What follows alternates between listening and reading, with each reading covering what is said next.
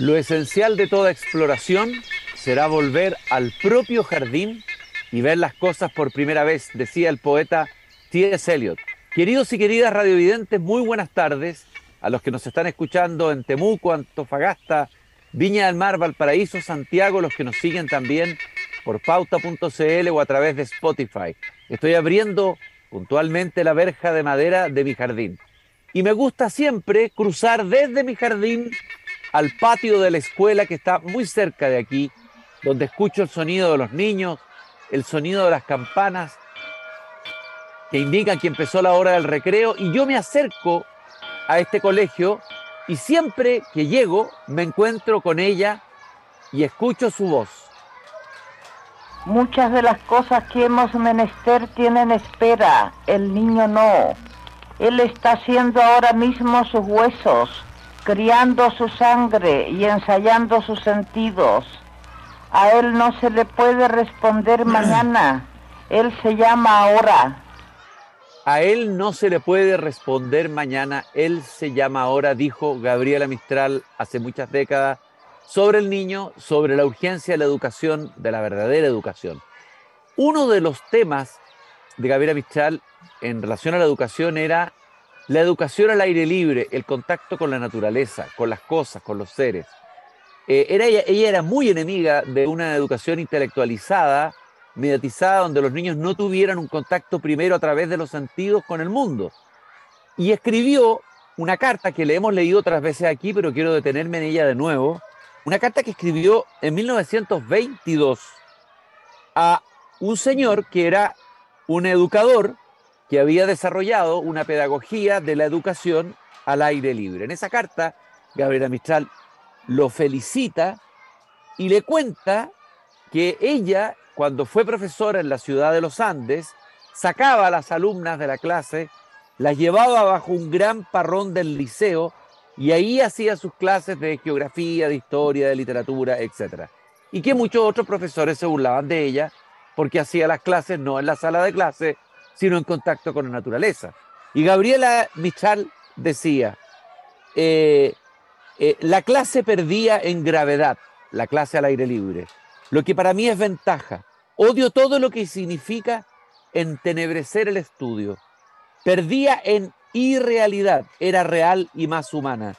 El ambiente de confianza, el único en el cual se educa, se establecía con más facilidad observé que toda composición hecha a base de observaciones directas en paseos en la naturaleza era menos falsa, más sencilla y exacta. Observé que los niños que en clase solo reciben, o sea, reciben contenido, educación, etcétera, en el campo o en un huerto dan, preguntan, piensan, se interesan por la tierra toda. Eso decía Gabriela Mistral en 1922 y se burlaban de ella. Se burlaban los propios colegas en primer lugar. Bueno, nosotros en Chile también tenemos un pionero de la educación al aire libre.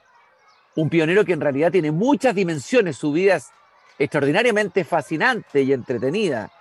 Él es de origen escocés, viene de las tierras altas de Escocia, se llama Rod Walter, aunque nació, entiendo, o vivió una parte de su vida en, Liverpool, es maestro, montañista, educador ambiental chileno, ha propiciado la educación al aire libre, ha hecho trineo en la Antártica, ha sido instructor de esquí, rector de dos colegios británicos, carpintero, maestro de Reiki, no sé qué le faltó por hacer, hasta estudió leyes, una vida apasionante, estuvo dos años en la Antártica y fundó un centro de experiencias al aire libre y hoy día estoy sentado con él aquí en el patio de la escuela para conversar, para que nos transmita esta maravillosa experiencia que ha desarrollado durante años. Rod, un, un gusto de conversar contigo esta tarde. Un gran gusto mío también. Lo primero que quiero preguntarte, Rod, es un poco tu historia. ¿Cómo llegaste a Chile? Cuéntanos de tu infancia, tu juventud, eh, eh, ¿Qué te trajo a estos lares, a este, a este finisterra, a este fin de la tierra que es Chile? Sí, En el idioma inglés y seguramente en otros más, hay una fórmula eh, de palabras que sirve para enfatizar, y en este caso la conexión estremecido con la maestra que tú acabas de leer, y es el doble negativo. El ser humano realmente se motiva a hacer cosas que no puede no hacer. Ah. Se siente como obligado. Y ah. ahí pareciera un juego de palabras, pero es en ese tipo de lenguaje que expresa sus deseos o sus, um, uh, what's the word? Eh, anhelos más uh, fuertes y sutiles a veces. Y así fue. La verdad que comenzó en mi caso en la educación también. Y no fue negativo mi rechazo a la estructuralidad de la educación que recibía en aquel tiempo en Liverpool, porque en todo, toda comunidad educativa, sea cual sea el método, ah, hay buena gente Mm. en vocación, absolutamente dedicado a su labor, que, que, va en bien de los demás. Y hay lugares donde es más estructurado que otros. Yo nací eh, con un deseo de vivir a mi manera. mi madre, y esto es una cosa, una anecdótica que que, marca, porque tiene su importancia. Ella era profesora de sexto básico toda su vida profesional en Liverpool y eso significaba que era una persona en esos años posguerra muy dedicado, a pesar de condiciones a veces muy desafiantes, pero tuvo un orgullo muy grande Ah, en su vida profesional, que fue que algún año, no me acuerdo el año, pero había tenido todo el año en su, en su sala de clase a un joven que para ella era un fenómeno ah, de bondad. Se llamaba John Lennon. Entonces, ah. No se cansaba de decir, pero con todo ese cariño de la persona totalmente inmerso en, en, un ambiente. He was such a nice little boy. Entonces, aquí, yo hasta, hasta ah, me encuentro emocionando porque a través de el tiempo me empecé a dar cuenta y esto, esto, en esto yo conecto con lo que dice la maestra uh, Gabriela Mistral. Esto es de valores, educación. Mm. El fondo de la labor es infundir, infundir valores. Y no valores de la persona, o sea, no es un trasvasije, sino que es una comunicación más um, sutil, que va en mejoría de la forma en que vive el ser humano, su condición ser humano. Eh, y bueno, es una pregunta corta y una respuesta. no, pero, pero, qué interesante. O sea, tu madre fue, le tocó ser profesora de John Lennon en, en, en, en algún curso eh, en Liverpool, de, en su curso. O sea, John Lennon fue su alumno. Bueno, ahí tenemos el ejemplo de un John Lennon, el ejemplo tuyo, el ejemplo de tantos otros de seres humanos que eh, pudieron florecer, pudo su ser más profundo aparecer se encontraron con ese ser y fueron consecuentes con ese llamado o con ese o esa doble negación de la que tú decías al comienzo, ¿no? De no poder no hacer, no poder no ser tú, no poder ser tú, mismo o el llamado al que fuiste. Eh, eh, sé tú quién eres, decía un poeta griego Píndaro. Y suena fácil, caramba, pero a veces el, el, niño, el joven se va encontrando con obstáculos para mm. ser quien eres. A ver, lo primero que te quiero que preguntar, me imagino que el contacto con la naturaleza o la relación con la naturaleza, con la tierra, fue, ha sido un elemento fundamental eh, dentro de esa vocación o llamado interior tuyo que te ha movido a hacer todo lo que has hecho.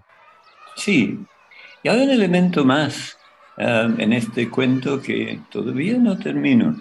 Um, cuando yo tenía 11 años, era un poco modestia, tengo que decir, era un alumno que hablaban de estrella, ¿no? que tenía muchos recursos, etcétera, etcétera, como, como chico. Mm. Entonces me distinguieron, entre comillas, con una beca. En aquel tiempo hacían esto, insertaron la competencia en la educación. Y yo me encontré a los 11 o 12 años en ese, ese periodo titular de una distinción que llevaba mucho placer a mi familia y todo lo opuesto para mí. Entonces, ahí salió temprano esa rebeldía espiritual que muchos a, esas similares edades pueden, pueden ah, experimentar. Entonces ah, empecé a resistir y, no podía, por, por, un lado, por razones familiares. Esto eran años de posguerra, de mucha tristeza en, en, la vida urbana. Este, y la gente hablaba mucho más de la estabilidad que otra cosa. La felicidad, no, eso era demasiado lejos. Y yo estaba distinguido con esta beca obligado a ir a otro colegio que no me gustaba porque era en el centro de la ciudad, un barrio violento, en fin, una serie de razones para, para sentirme incómodo con esta supuesta distinción. Entonces me pregunto, ¿qué hago? Respetando los valores de la familia, mi madre especialmente, Ah, pero también la propia independencia. Entonces, disculpa que ocupo tanto tiempo, pero el punto es fundamental en el resto de mi vida, mm. porque pensé, ¿cómo cumplo con todo esto, pero todavía quedo siendo yo? Y sin un trato con mi madre. Yo le dije, lunes a viernes voy a ser I'll be a good boy. ¿Ah? Pero el viernes, el viernes al domingo en la noche no me busquen, porque voy a la montaña. Y resulta que Liverpool está ubicado justo en el medio de acceso a dos zonas de montaña. Uno en un lugar del noroeste de Inglaterra y el otro en el norte de Gales.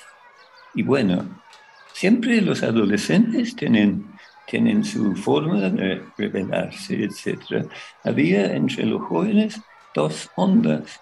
Uno era la música, que conecta con el joven Lennon. John Lennon. Sí, claro. Eso era, era un furor entre los, entre los chicos, porque um, podían hacer coffee bars, fabricar sus propios instrumentos. Fue todo un escenario. Y la otra, la otra onda, por decirlo así, es ah, poder escapar, poder ir a la montaña precisamente. Bueno, yo me inscribí para cortar el cuento en, en lo de, de, vivir, pero así ah, totalmente al lote, a la montaña. Y ahí empecé a aprender cosas que marcaron eh, todo el resto del tiempo. ¿Qué es lo que aprendiste? ¿Qué es lo que más aprendiste ahí que te sirvió después para, por ejemplo, desarrollar este centro de experiencias al aire libre o educación al aire libre? ¿Qué aprendiste ahí en la montaña? ¿Qué te enseñó la montaña? bueno, hay una cosa bien simple que muy pocos lo comentan. Cuando estás en la montaña, estás obligado a mirar para arriba. No puedes vivir de otra manera porque mm, mm. estás entre alturas. Entonces es un ambiente de aspiración. ¿Qué es lo que quiero hacer con mi vida, por ejemplo?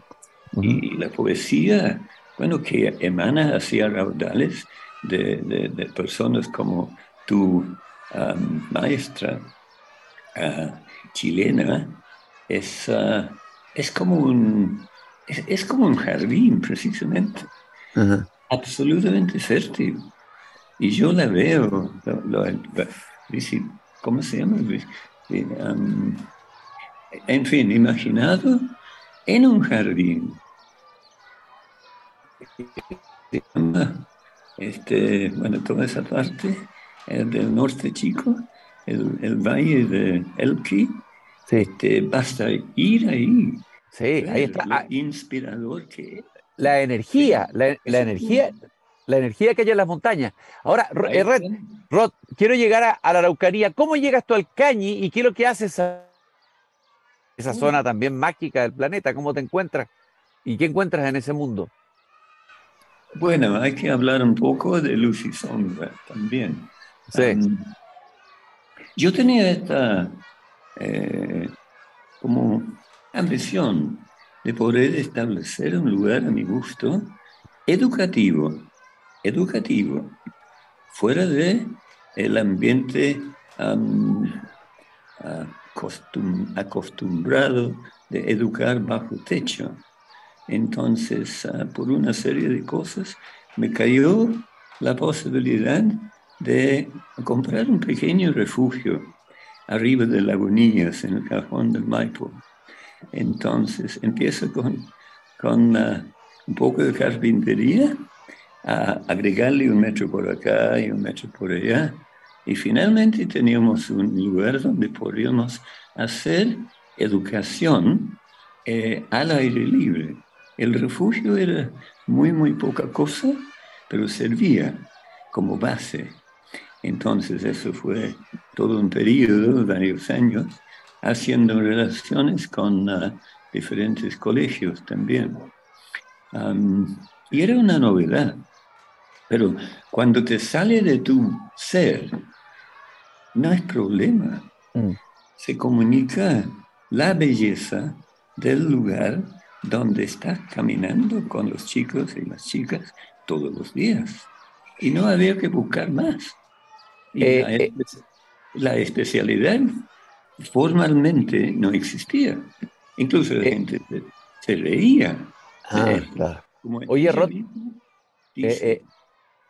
eh, Rod, eh, sería interesante ver, eh, porque este programa lo escuchan muchos profesores, sería interesante que tú nos contaras cuáles son los elementos para ti posibles de llevar a la educación que tienen que ver con esta experiencia que tú tuviste de la educación al aire libre. ¿Cuál es, ¿Qué puede hacer un profesor que está en un colegio? Escucha tu mensaje y dice, ¿qué hago yo para poder hacer educación al aire libre? ¿Cómo lo puedo hacer? ¿Qué, podría hacer? ¿Qué actividades? ¿Qué, qué, le aconsejarías tú a él, a ese profesor? En vez de aprender tanto, diría desaprender la obediencia que se inculca con tanta fuerza en el proceso de aprender. Porque estamos aprendiendo para qué? Para que una colectividad que se llama país o lo que sea, este, se dirija por tal o cual camino. Ahora, la educación al aire libre, aquí, y, trato de no extenderme, pero en realidad si uno acepta que la condición humana, lo voy a poner una cosa bien concreta, consta de cinco niveles. Uno físico, uno uh, intelectual, uno emocional, uno del ser superior y uno espiritual. Para resumir, la educación, como lo entendemos ah, con, convencionalmente, normalmente solo atañe a los primeros dos, lo físico y especialmente lo intelectual. ¿Qué pasa con las emociones? no están. Eso es, un terreno de psicología, por ejemplo, especialistas fuera del de el aula. Y más arriba, más aún, hay, que ir a los especialistas y terminamos en las alturas con la iglesia, la religiosidad donde se han trabajado mucho para separar al ser humano de sus congéneres, más que unirlo. Entonces, eh, digo todo esto para recalcar una experiencia muy concreta cuando salimos al jardín, con o sin maestro. ¿Qué pasa en el jardín? Bajo del árbol o al lado del riachuelo todos sabemos, nos daña, y por algo ahora se habla de baño de bosque, nos daña la bondad de la naturaleza en todos los cinco niveles y muchos más también, más sutiles. Entonces, la primera idea mía en este momento humildemente sería no aprender, sino que desaprender. Porque en la industria educativa y uso esa palabra como para dirigir una idea, hay propósitos que no son lo suficientemente amplios para atender la necesidad de desarrollo entera. Es, es como una gran oportunidad que de gran medida se deprecia o no se aprovecha. Entonces, darle más tiempo afuera, al, al, al aula, digamos, al, a los diferentes, lo que llamamos asignaturas, etcétera, etcétera. Entonces...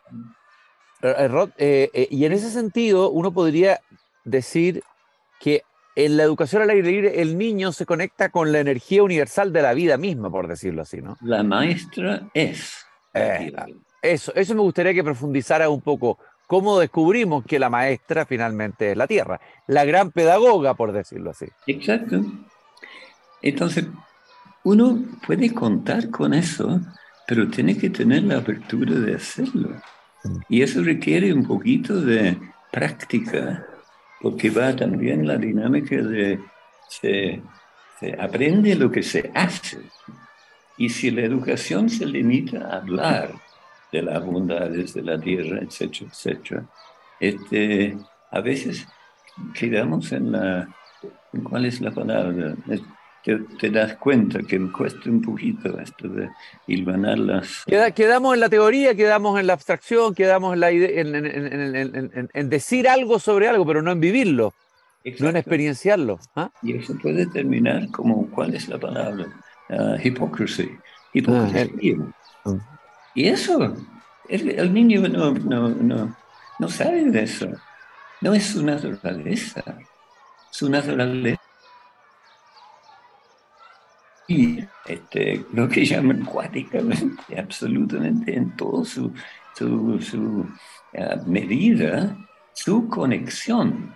Porque si iluminamos un poquito, no sé si es más delgado o, o, o vamos más alto.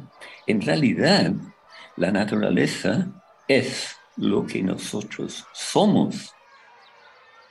Al, al, revés de ser lo que nosotros podemos manejar o convertir en dinero o convertir en fama o convertir en algún tipo de, de beneficio interesado. Los árboles no tienen esas limitaciones. Y cuando estás en el jardín del Señor Gabriela, estás en contacto con todas esas bondades donde no se necesitan teorías. Sí. Eso, eso, me Oye, eso me recuerda, Rod, un poema muy hermoso del poeta alemán eh, Federico Hölderlin, que le habla a los robles y mm. les dice, ustedes fueron mis verdaderos maestros. Eh, eh, yo sufría en la escuela, pero mis maestros fueron ustedes. Ustedes me enseñaron, me enseñaron a hacer, ¿no? Y, dice, ellos fueron mis profesores, ellos fueron mis maestros. Te leí en una entrevista, Rod, que así como se habla de baños de bosque o baños de naturaleza, que está hoy día practicándose en distintos lugares para enfrentar eh, el problema de la droga, etcétera. Tú yo te escuché hablar de que hay que poner los pies en la tierra y ojalá entrar al bosque o entrar a la naturaleza a pie pelado, Ojalá con los niños pudieran entrar a pata pelada. ¿Por qué? Explica eso.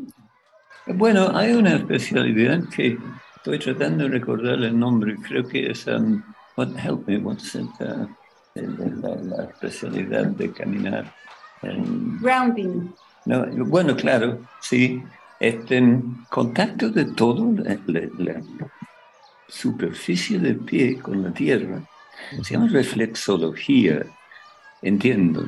No manejo el tema, pero no necesito manejar el tema para saber el efecto que tantas personas ignoran del contacto con la naturaleza. Y esto sí que hay que subrayarlo. El efecto de ese contacto es profundamente sanador, pero sanador hasta el nivel de lo que llaman en la industria también médica milagros. Mm. Mm. Es, una, es una especie de equilibrio energético que no dista nada en realidad del concepto de sanación. Y hay muchos. estos temas son casi demasiado grandes para resumirlos y, e ir saltando. Pero es sanación pura, incluso sin definir una enfermedad, etc. Entonces, ah, es nuestro, eh, y, con esto parte pues, para orar palabras, en realidad es nuestro propio ser que estamos visitando y abrazando y conociendo cuando vamos caminando por la tierra. Y yo, yo sé que este es un poco extremista para decirlo en esas palabras porque ah, no, no me importa, porque este es un momento en que están empezando a suceder los milagros. Lo que ayer decíamos que era milagroso, cuando uno realmente tiene contacto con estas, ah, estos saberes que vienen de, también si hablamos de cultura, vienen de, edades ancestrales atrás. Uno ve mejor calidad de vida, más longevidad en las personas, más alegría en todos los pueblos de montaña donde uno va, ve caras que están diseñadas mucho más por la sonrisa ¿ah? y manos que son eh, capacitados, para usar una palabra occidental, que saben, que saben perfectamente bien a relacionarse manualmente. Hay un caso interesantísimo que es la DAC, este, y una persona que se llama Helena Noble Hodge. Menciono eso porque aquí viene el punto de la persona que dedica su vida entera a una, una sola uh, especialidad. Ella viajó no sé cuántos años seguidos al pueblo de, de Ladakh, que ahora es parte de una provincia de la India. En un momento con un muchacho eh, le pregunta al muchacho, quiero ver, por favor, la, la, casa más pobre en, en, el pueblo. No lo encontraron. ¿Por qué? Porque todas las personas tenían toda esta gama de formas prácticas, inclusive, además de religiosas, espirituales, de relacionarse con su propio ecosistema. Y el ecosistema no es una cosa afuera, sino que adentro, ellos mismos también. Entonces ahí se encuentra una real relación con ah, todas las bondades de la tierra. Rod, lamentablemente, lamentablemente nos queda...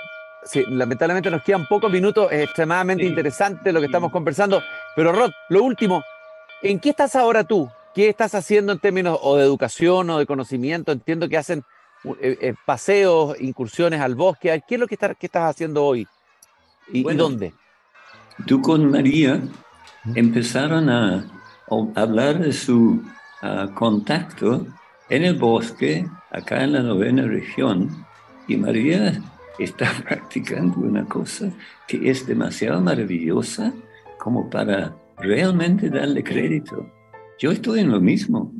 Estamos trabajando juntos porque con este nombre, que es un poquito largo para mi gusto, pero se dice, nada de corazón, toca tierra, Tocatierra es el nombre que yo terminé dando a, a, mi quehacer durante bueno, muchos años, pero el meollo es lo que apunta María, nada y corazón.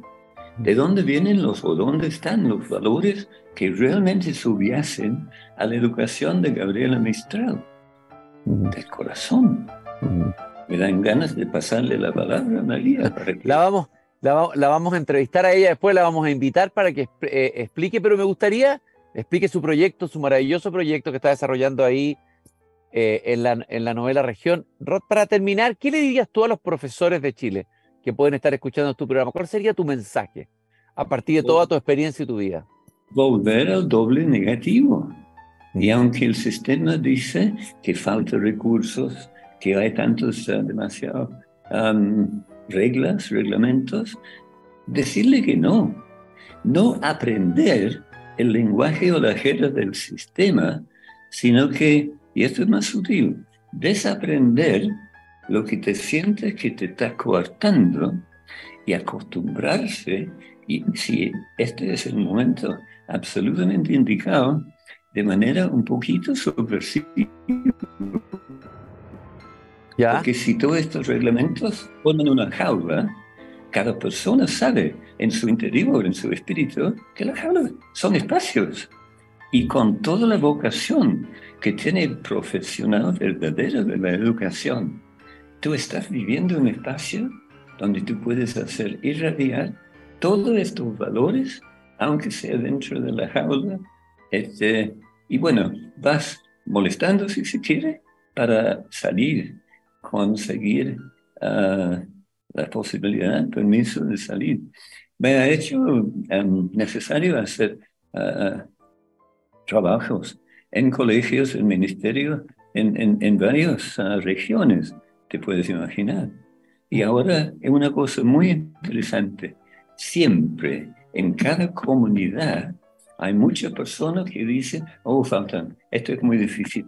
No, yo no puedo. Hay que tener equipo, hay, hay, que, hay que tener uh, conocimiento técnico. Y siempre hay una proporción que no le hace caso a esos limitantes. Entonces ahí juega el espíritu de la persona, del ser humano, que sí quiere ver sonrisas y felicidad en sus chicos.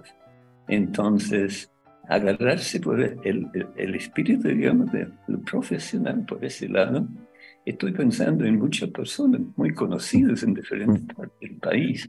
Rod, yo te quiero, yo te quiero agradecer esta conversación, este paseo por el jardín. Rod Water eh, maestro montañista, educador ambiental, eh, fundó el Centro de Experiencias al Aire Libre, una vida fascinante que daría para una mucha más larga conversación. Te mando un abrazo, gracias por haber caminado esta tarde conmigo aquí en el jardín y con Gabriela Mistral, quien decía, le decía al director de esta escuela argentina, al aire libre, le decía, persista, haga a los niños el bien inmenso de más sol, de más aire, de mayor alegría, sencillez y espontaneidad. Todo lo que no se traduce en vida física y espiritual es engaño y traición a la raza y a Dios, decía Gabriel Mistral. Muy bien dicho, gracias. Muchas gracias, Rod. Un abrazo muy grande.